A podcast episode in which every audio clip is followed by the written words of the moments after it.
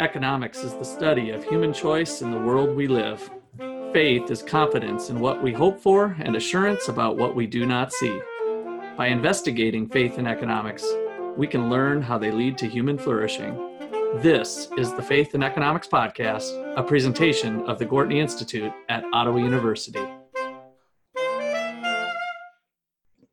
Welcome to our show. I'm Jacob Michael, a graduate assistant here at the Gortney Institute. Here with me, as usual, are our hosts, Dr. Levi Russell and Russ McCullough, and also the newest addition to our team here, our undergraduate scholar, Jacob Cottle. All right, and so Jacob is newbie to Ottawa, and so welcome, Jacob. Um, where are you from?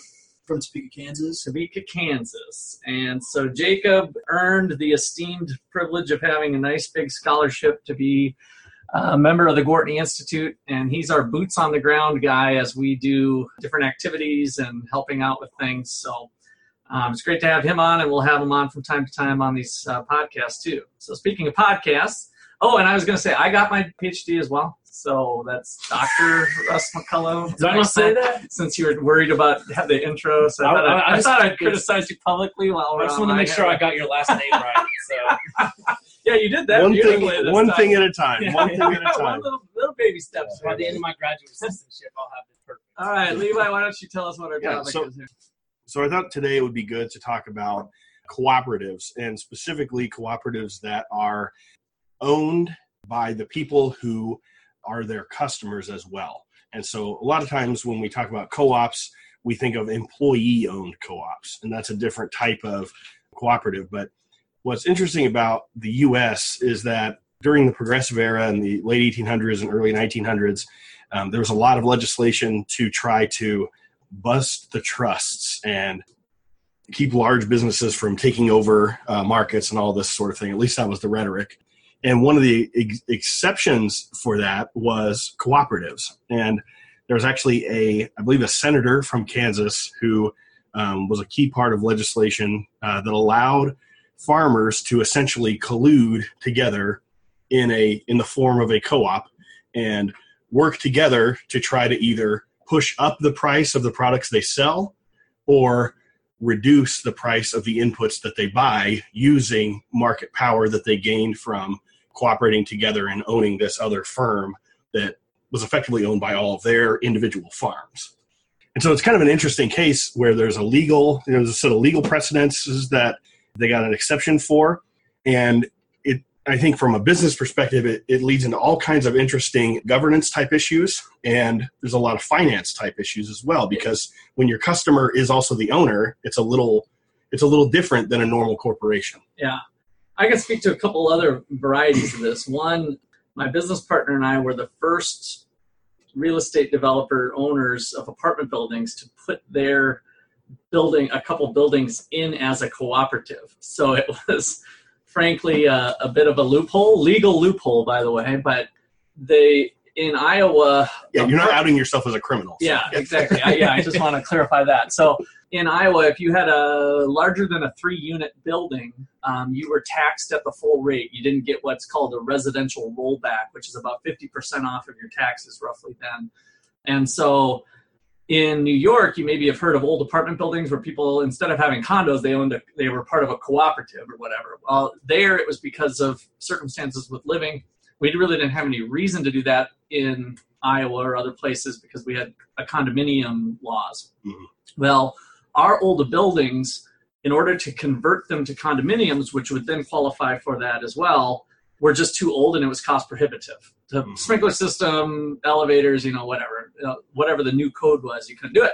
But if we classified it as a cooperative, Mhm. then we could. So here's the thing: it was on, it was in front of the legislature that they might start allowing apartments to be considered with the residential rollback because you've got apartment owners, renters, and it's Yeah. like they're paying that. Of course, we've learned in econ class that the tax is both shared between the landlord and the tenant. And so, really, in a sense, the tenants were having this extra burden because they weren't getting the benefit of what smaller residences would get. So that was kind of the argument. So my business partner and I had to roll the dice. It was about seven thousand dollars worth of legal fees, and we only stood to gain about three thousand per year. Mhm. So basically, if the law changed within a two-year period, we we weren't going to see the benefits of it. We did roll the dice, we did it, and they never changed the law, so we benefited it from it quite Wow. a bit. And then a lot of other people followed suit, but we were the first ones in the state of Iowa to create a cooperative where again it's meant to be a bunch of people owning their own cube of space in an apartment building Right. but we were landlords and we had to rent it from ourselves there was this weird legal structure we had to do Yeah. to make it pass mustard legally as a cooperative in the state of iowa and then my other short cooperative story is just peanut butter so i told you uh, my mom was a member of a co-op and i didn't really understand what she just said i'm going to go to the co-op to get food and it was Yeah. always this you know, homemade granola food that she'd come back with this peanut butter that always separated right away, and it was Mhm. like not salted well. I hated it, and so, So, I've got bad a experience I've got a bad taste in my mouth, no pun intended, from the idea of peanut butter from the co-op. So Well, I think so. From just from a, an, an economic angle, I think what's interesting about co-ops is is it's a way for a, a business to get at economies of scale without using a corporate type structure. And so normally we think, you know, the normal business, you know, you start out small and you become successful, and then maybe what you want to do is file your business as a corporation and then potentially do an initial public offering and um, you know get listed on a stock exchange. So then it becomes a public corporation and it's really easy to or it's easier at least to raise capital through those markets to uh, you know make your business larger and what a co-op does is it basically allows you to do some of those similar types of things and, and combined with a whole bunch of tax advantages. So uh, one of my dissertation articles was looking at the tax advantages that co-ops receive. And so if you know other companies that provide some of the same services that co-ops do if if the co-ops were taxed at the same rate as those corporations then they would be underwater there's a lot of advantages just kind of from you know right. And so from a policy standpoint, like they didn't really intend to help me as the real estate landlord owner. Yes, with right. getting a The whole idea was to help the tenants, break. yeah. Right, right. But the, that's always a hard nut to crack when you try to explain. No, I'm really here to help my tenants. You know, Yes. wolves in sheep clothing or something. So. Um, so you mentioned a fancy word, economies of scale, and I can't help but go to my young undergraduate scholar who maybe this is going to be the test of the day. Maybe learned what that was this morning. He's looking Uh. frantically for his notes. No, I'm just putting you on the spot for fun. But know I have um, so as we increase the size, the scale of production, what's happening to costs? How about old Jacob? Costs Uh, going as up you or down? scale up production, costs go down. costs go down on average. So average Hmm. costs fall. So um, that's the idea. And so maybe people collectively working together is kind of our topic today can Mhm. Take advantage of what normally is like big Walmart or somebody else that can take advantage of these economies of scale. Yeah, and so and actually in the U.S., some really large businesses that you might not really know are co-ops are. Uh, so, for instance, if you've never been in Ace Hardware, Yeah. that is a co-op. really? What it is is it's a bunch of small, like mom and pop businesses that all own. Uh, it's an inco- in, it's it's called an input co-op. So they all come together and buy massive quantities of hammers or whatever from the Oh. manufacturers. And so then by you know your your one little store in Ottawa, Kansas, wouldn't be able to get very much of a discount, right? Because you're not buying a large quantity. But when a whole bunch of stores all co- all come together and buy, then you get Huh. A cost advantage, and that and that's part of the deal too. Is it's not just economies of scale; it's also discounts and stuff Yeah. like this for large orders because of economies of scale, I guess. But but if you've ever been to a a Cenex gas station, uh, we have them around here. Uh, just look for it. You'll see like an N, and it'll say Cenex or it'll say CHS. Well, CHS stands for Cenex Harvest States, and CHS is a massive co-op in the U.S. that is actually a group of. It's actually made up of cooperatives. So there's individual farmers that have co-ops, and then those co-ops all own shares of CHS, and CHS does a lot more with oil and stuff like that. That's why they have the gas stations. So So Levi, how is that different from Acts 432, where we have people pooling stuff together? So Acts 42, they're going to all share. All the believers were with one heart and mind. No one claimed any other possessions was their own, but they shared everything they had. And then dot dot dot. Uh, from time to time, those who owned land or houses sold them, brought the money from the sales, and put it at the apostles' feet, and it was distributed to anyone in need. I mean, is that the co-op model, or is that communism and like uh, what, what's Yeah. going on there? What do you think? No, I, I actually that's one of the reasons why I really like co-ops is that I think it does fit. You know, you could you could tell that story as maybe that's you know Leninist you know communism, but I think it also would fit the co-op model, and I think it, it fits it a lot better because it respects the individuals or or the organizations who make up that organization a lot better than you know a very large entity like a communist government Yeah. pretends to be concerned about the small unit, but a co-op has to be because th- they have the property rights protections of you know a board of directors that they elect and they actually have equity in the company that they control um, and so to some extent they can disinvest in the company if they want to Yeah. So our capitalist argument that we made in other podcasts is that, and other theologians and others share this, is that uh, that was a certain time and place and need, and the circumstances were such that that worked for them, but it wasn't meant to be any sort of policy prescription ongoing. Furthermore, they really used the market. That line that I just said from from time to time, those who owned land or houses sold them. Well, they had to participate in a market to do that. So Right. clearly, there was these other voluntary actions going on in the marketplace and they were a collection of people that were choosing to behave that way for a short period of well time and it, and it also doesn't say everyone was forced to sell all their that's land. right Like, not everybody chipped in the pot Yeah. and so i mean that correlation probably stops at with a real cooperative if if you did sell your house and put more money in you'd be entitled to more benefits from whatever the co-op is making typically or whatever the Yeah. objective is right sure I mean, it's not like it's different than charity, is what I'm trying to say. It's usually a more of a mm-hmm. business function of some sort, and so you'd Yeah. have more credit or more something of the output for the co-op. Yeah, so the, the, the general idea behind a co-op, just to give a really basic example of something you could see just driving around a rural area anywhere in the U.S., would be uh, a grain cooperative. So it would be the case that the farmers themselves can't uh, necessarily justify having these massive grain bins that that hold large, very very large quantities of grain, right? And here in Ottawa, it's great because right in the middle of town we have you know these massive grain elevators that Yeah. everybody can see. Um, and so, you know, individual farmers can't afford that kind of thing. And so it's classic economies of scale. And so they all come together and pool their own equity and build these, you know, huge grain elevators that allow them to market effectively. So it gives them options to sell their grain when they need to, uh, when the market's right for it, instead of just having to sell it at harvest when prices are always really low. So All right. yeah, I think I think that, that that's kind of a perfect saying. lead in. I think, uh, well, good spot to cut for our first half. And after break, we'll come back and Grandpa Jacob, we call him now, now that we got two Jacobs, but uh, Jacob Michael has some thoughts on some stuff he's read with uh, farmers and maybe co oping how that would look in that regard. So we'll see you in 30 seconds.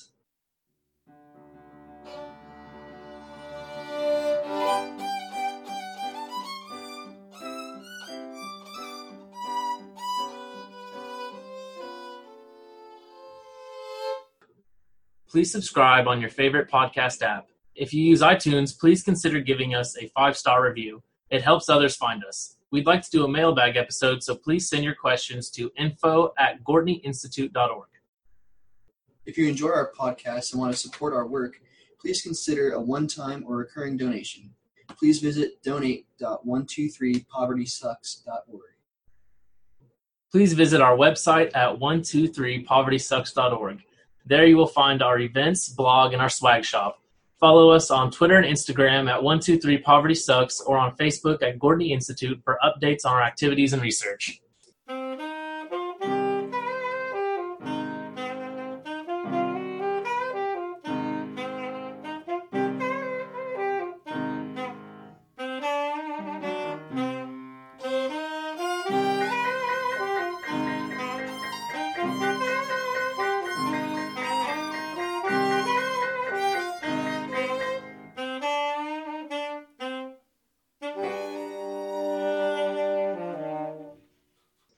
Okay, so we're going to continue on with this co-op thing. We've got uh, some biblical uh, overtones going, maybe with uh, love thy neighbor, and maybe part of loving them is joining a co-op with them or something, because you can better better society that way for for whatever reason. So that might work out well. We've talked about a number of different types. And Jacob, you had something with farming or something? Yeah, so I just read a book not too long ago called "Small is Still Beautiful," and the author's last name is Pearce. Um, the, the first name is escaping my head, but Joseph. Joseph Pearce, and so he he makes a lot of interesting arguments about how co-ops can achieve economies of scale and do it better than I guess larger corporations. And he talks a lot about pesticides and GMOs as good examples because he says like a lot of these larger companies will pump the soil with all these pesticides or put all these GMOs to increase production to try to um, have a larger harvest with the same amount of soil, but it's actually damaging to the soil. Whereas co-ops and farmers have incentives to try to keep their soil more more healthy to, for later crops later on. And then he gives this really really good example of the Mondragon Corporation, which was founded by a priest in Spain. And I think it's one of the strongest signs of solidarity in business because all of these little things that they do is actually pretty interesting. Like what, one of the things that really stuck with me is they have a, um, a five to one pay ratio. So the, the highest person in the corporation can't get paid more than five times than the minimum wage. Oh, So if they want to, if they the lowest raise, wage. yeah, then Whatever, the lowest yeah. wage, yeah. So if they want to raise, they have to give the, they have to raise the minimum wage within the corporation. So it kind of keeps everyone, I guess, on a more of a level playing field. Yeah, and, and Mondragon's not a small, not a small co-op by yeah. yeah, no, no. I mean, I just just to emphasize that, you know, a lot of times, you know, like you said, you know, people think of the co-op, right? It's Mhm. just this, you know, the store down the street, you know, and kind of in a rural town or whatever. They're small by you know our normal standards these days, but yeah, I think Mondragon's their revenue is in the the tens of billions. It's- uh, I think it's like 11 billion something. yeah, so it's it's a very very large company. And between all the co-ops, I think they have seventeen thousand something workers. Well, and I, I think the subsistence farming in India and other places, I've heard that pointed to as the way for them to go. We tend to romanticize the idea of, oh, I just have my little one acre, two acre mm-hmm. plot, and I what I grow is what I eat, and I take a little bit of surplus to the market. Well, most of those people aren't thinking too romantically when they're sweeping their dirt floor and, and struggling to get fresh water there. So it's a lack of institutions of being able to maybe act collectively. And so if some of these ideas were brought forth, small scale farming in theory, one person said should be dead. I mean, it, it, does, it doesn't have, short of it being a hobby, of course, but I'm, I'm talking in terms of commercially doing it for a country, everybody should be large scale with the type of technology and equipment that we have. I mean, it is just insane. Uh, I was talking to somebody about the pesticides and that they will custom mix the pesticide for your particular piece of Wow. land. So if you're in western Kansas, your pesticide mix might be slightly different than somebody that's 100 miles away. Mhm. And then furthermore, as the thing's going with GPS on your ground, it will spray some stuff and not others in certain areas Yep. if it's needed. yeah, And precision agriculture is, Oh, is the precision is Yeah. just and we're and we're getting to the point too where a lot of the problems we have is you know you can't spray certain things if the wind's too high or if it's not high enough Mhm. um, and stuff like that and we're getting to the point where the seeds are going to be planted with like a little pod next to them that has everything that that seed needs to get to a certain point in its development and so like, you don't even have to spray a lot of this stuff anyway Oh, really? It's Yes. all localized. yeah it's just in that little that little thing has all the stuff concentrated in it that it needs and of So course it's like, like, its own pesticides little apartment. Like Yeah, exactly. A seed, a little home. Here's your home. like a little incu- like a little Here's incubator tent. Yeah. right Well, and, and another thing on the pesticide that Pearce talks about is kind of the externalities that we ignore because he gives the example of when they're dumping these pesticides over historically, like it, it's decimated ecosystems and like particularly birds, like it damages their eggs, but it's largely ignored because we just focus on the output of the farm. Okay, and so externalities for the listeners again. I don't want to get too jargony. So these are uh, negative consequences. If, it- if it's a negative externality anyway, a, a cost that's incurred by some third party that wasn't directly related to the transaction. So the farmer buying the pesticide from the market, they exchange money, but then when you put the pesticide on and it blows down to your neighbor and your neighbor gets negatively affected, that's what we mean by a, an externality, and that is a, a type of uh, situation where the market's not going to provide the optimal level of the good if there's externalities involved. Well, I think I think I want to get back to what you were talking about, Russ, with these these other countries where there's a lot of subsistence agriculture and stuff. Um, I was actually talking with an old friend uh, yesterday who is a professor at a, a seminary in LA, and she she was talking about you know, we were talking about international trade, and uh, we were talking about Poverty Inc. The Oh. documentary that we showed uh, last fall here on campus, and a lot of you know Poverty Inc. was interesting. It was talking about access to markets, um, stuff like this for these countries. One of the thoughts I had while I was talking with her is that you know a lot of times it's not necessarily about access to those markets. Uh, in a lot of these countries, it's institutions that in the country itself. So if you solve the institutional problems that they have, I mean, name me a country where people are just abjectly poor and the government is, you know, all very up on the up and up and, you know, everything like. This just doesn't happen. So, and I think co ops are kind of an interesting way to get around some of the corruption that countries have because they have, you know, the big corporation. You always say, you know, government and big business playing kissy face kind of thing. Yeah. These countries have this problem big time. Yeah. And and so a way for them to get to economies of scale that they need to improve their material condition while avoiding this problem of corrupt politicians and, and, and people high up in large corporations is to do this sort of co-op type model. So and, and the technology that's come along with blockchain, which we haven't had too many pod, we probably need to do a podcast on Yeah. Bitcoin or blockchain. But so b- blockchain technology, I could see really complementing the smaller co-op model because the legal structure can be memorialized in the blockchain, independent of any government. I'm thinking Right. third world countries, Mhm. cooperatives, and all this stuff is pretty well developed in the United States. So these are just things that we take for granted. Uh, however, we it, blockchain will allow you to cut out the middleman of the government needs a hundred dollar filing fee for this. Yep. All of those contracts and documentation can be memorialized on the blockchain, and it can allow larger and larger co-ops to potentially form. I mean, it's one thing to have a, a deal with your buddy and three other farmers or whatever, but if you start getting into 30 farmers or 40, you're you're all of a sudden trying to organize a lot, and the blockchain technology could be huge with that uh, organization.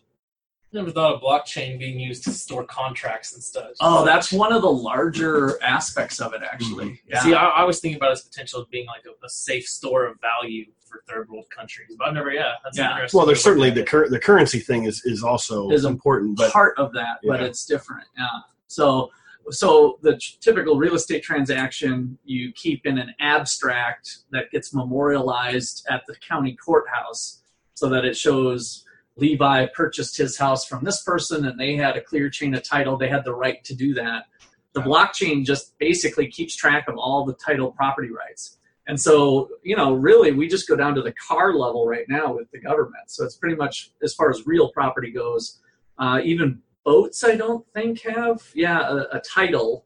At least in the state of Kansas, they might in other states. But Yeah. uh, my point is, with blockchain, you can do it with anything. You can keep track. I mean, there's just an infinite number of ways that you can keep track of contracts. we should we should have somebody talk. uh, I think about agricultural things too, because there's a lot of issues with like you know we talk about people. You know they want to know where their food comes from, kind of thing. Uh-huh. they wanna know, Oh yeah, yeah. where- that where- blockchain's huge for that too. Yeah, so like I have my hamburger that I bought, but what where was that cow and how old was it and blah blah blah and where did it go? And and so you can use blockchain to track that animal across. Yeah, space. it's So, crazy. Yep, Pearce would probably be on board with that too because he says a lot of times you, you're eating GMOs and chemicals that you don't even know are in it. It's hard to even find that out. Yeah.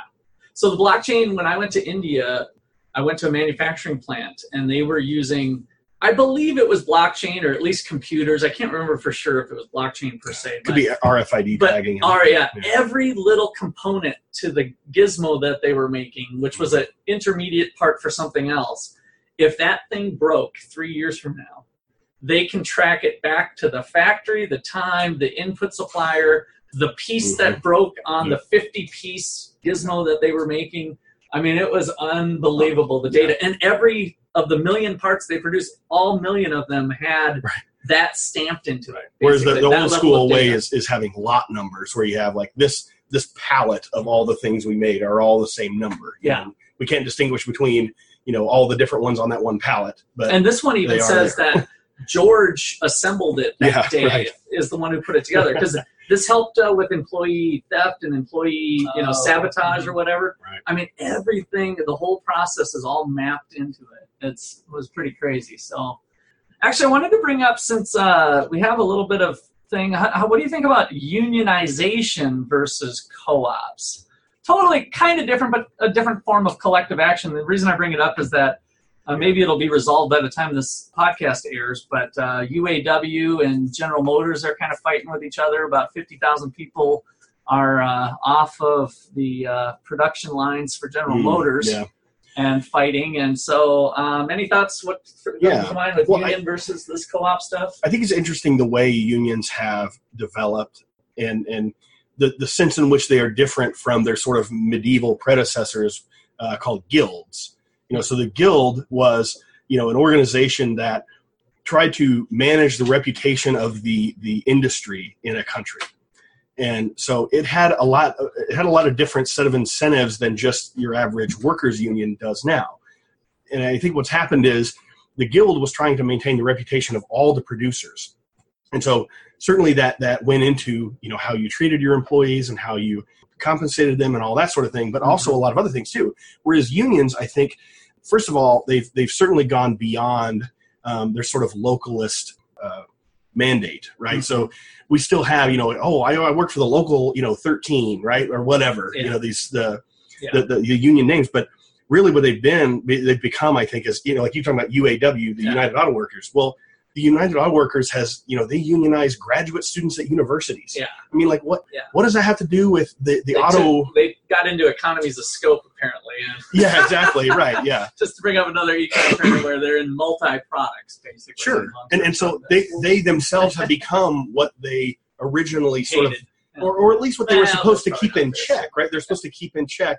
And, and so to me, I think, you know, what's interesting is we do have worker cooperatives that, and again, this is where now instead of, you know, so thinking from the corporate governance perspective, the top management is, has, in every case, is subject to the owners of the business, right?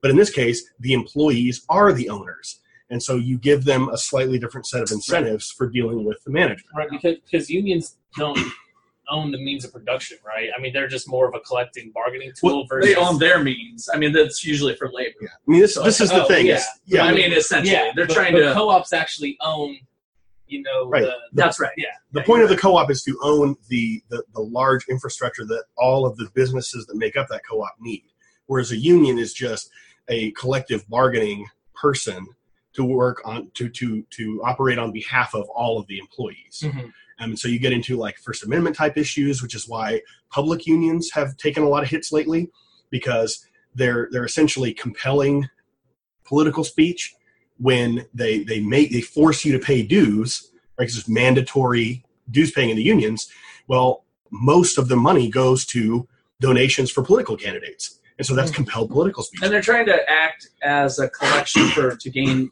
basically monopoly power. They're- so they're, Yeah. that they can act as one. The problems come in as some workers are more productive than other workers. So within the group, they're not a homogeneous group of workers that everybody's identical. And that's one of the problems that comes, especially as you start to get a, huge union. It's one thing if you're all, let's say, fairly equally skilled and uh, maybe uh, arrangements like that can work better than others. The other one I wanted to bring up real quick, uh, and then about time to get out of here, is uh, oil. Since we had the uh, big uh, news here on the oil strikes in Saudi Arabia, so looks like Iran went and dropped a bomb on them, and half the production of Saudi Arabia is down. And so that made me think about the cartels, another cooperative of sorts that is illegal. And I just wanted to bring up like all these collective action things, like where does why does a co-op work when people are trying to work together? unions seem to work for a while and then maybe they have issues of getting too big or some unfair treatment in some cases and then you've got oil producers that all act collectively and that's kind of a, a bad thing. We don't allow that to happen in the united states with at&t and you know they can't all merge into one company but yet they're just trying to act collectively too. So that we, we have a number of different cooperative arrangements. Um, initial thoughts when I bring up oil just for fun, Levi. I don't, I don't know if any yeah well you know i kind of i almost kind of think of this as as sort of the concept of human scale and i think that goes into the book that jacob's been bringing up just by analogy. So you know uh, they, they always say like well if a human could pick up as much weight as an ant could relatively speaking like you could pick up your car. And it's like well the, the reality is that in in the world it just doesn't operate that way. Like tiny little things like ants can pick up tons of weight relative to their weight but bigger things like humans can't. And so what i think is interesting is that potentially with the cartel thing there's just a size you get to that you get to the point where it's so much easier for corruption to happen Now, and I'm not saying that corruption couldn't happen at a, you know at a small cooperative in a town. Right. It certainly could, but you know when we're talking about you know three or four oil companies, I'm not sure how many there and are. countries for that matter, Sure. cheating, cheating on the arrangement, which they've exactly done. Over and the so there's so there's all kinds of things that play into that too right there's political power that your average small town cooperative just doesn't have and so i think i think there's just an issue where we just have to say that these marginal changes in the size of an organization once once they get to a certain point they are more than the sum of their parts Yeah. Well, but, but also once it gets that big, wouldn't it significantly? Uh, uh, I mean, obviously raise the transaction cost of information in between. That's true. So, Yeah, good point. Yeah.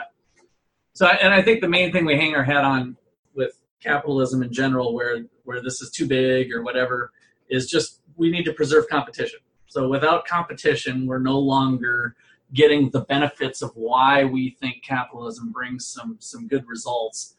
The big, the powerful have to remain in check, and so Right. whether it's legal power through the government empowering kissy face big business whole thing, or whether it's uh, you know unions but uh, the union case is very similar to government too i mean it's it's It union is, yeah. union power came with kissy face big government big union over the years Yeah, um, and sure then eventually once we have something that's really not sustainable when we have competitive forces coming from other directions and the union is so big that of course ratcheting down pay isn't something that's favorable Yeah. uh, germany has treated unions a little differently where they sit to the table and there has been pay decreases at the table. I, I can't remember exactly the institutional structure, but it's it's a lot different than the United States, where the unions kind of say, "Oh yeah, you're right. To be competitive, we're gonna have to take a pay cut," and like that's just part of them being at almost the table. almost operating more like a guild. Oh, like a cooperative, like a guild. You're right. Yeah, like a guild. It's a little bit more rather than always fighting with each other, your side, my side. It's a little bit more of a collective decision. trying to maintain the industry instead of instead of trying to you know sort of squeeze everything we can get out today and then the thing falls apart Right. tomorrow Yep. yeah a little longer sighted things. Right. All right. Well, that looks like a good place to wrap. So I'd like to thank you all for listening to our podcast. Uh, this has been brought to you on behalf of the Gortney Institute at Ottawa University. And if you like what you hear, uh, please subscribe to us on your local podcast uh, as a regular reoccurring download, and that helps boost our ratings and rankings. And if you feel so inclined, uh, you can drop us a little donation on our website if you'd like. But otherwise, I hope you join us next time. Be fruitful and multiply. Thanks.